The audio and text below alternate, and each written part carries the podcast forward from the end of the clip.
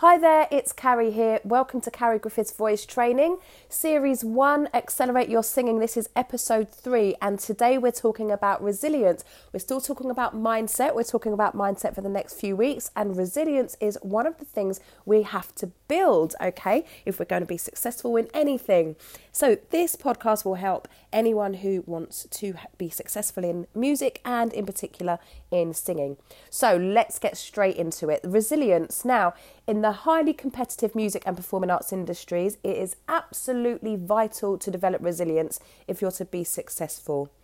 You will inevitably get a number of knockbacks before you start to see any evidence of progress. Now, when I first started singing, I deliberately went out to any audition that I could get to. Okay, I was working nights in casinos. My my my now 19 year old daughter was a baby at the time. She was just six months old when I decided to take my singing more seriously, um, and it was quite difficult. You know, my my husband was quite happy for me to have singing lessons. In fact, he paid for my very first. Well, my first singing lessons at that time, I had taken lessons when I was younger, about 16, but I, I didn't really want to be a singer in those days. I wanted to be a dancer. And then when I was married, um, I was clearly singing around the house, probably not very well. And my husband bought me singing lessons for Christmas, and my career took off from there. But when my daughter was six months old, I decided that I wanted to take things seriously, and so I started going to auditions. So I worked casinos in the evenings, and I went to auditions during the day, and my dad and my stepmom would look after my daughter while I was at auditions. And I deliberately went to all different types of auditions so that A, I could get used to rejection because in those days there was no way anyone was going to hire me. I wasn't good enough. Also, I would get to see the audition process. I would get to network with people and I would get to understand how the industry works.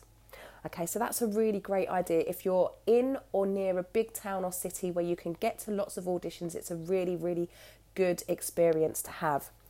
Um, now, when you when you are ready to start being hired, to some people, you're going to be exactly what they're looking for, and others, they're just going to scroll past you or they're going to call out next, is if you don't even exist.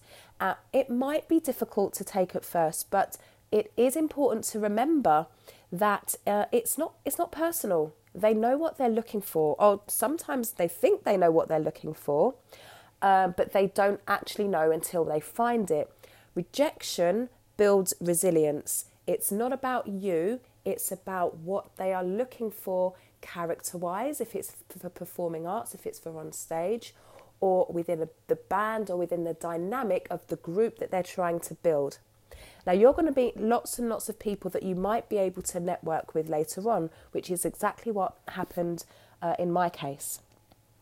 Okay, so this is a this is a really really short podcast. Okay, so what I'm going to suggest is that you look for either look for auditions or do lots and lots of gigs on open mic nights, uh, jam sessions where you might not necessarily be successful, so that you can start to feel little bits of mm, not failure. And you know, it's not failure isn't a, we've we've been trained to believe that failure is a bad thing or that failure is a dirty word.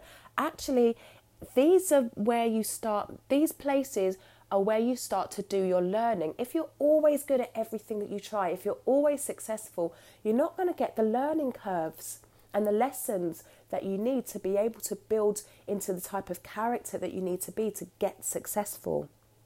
Okay, and if you're not really near a big town or a big city, then post your stuff online.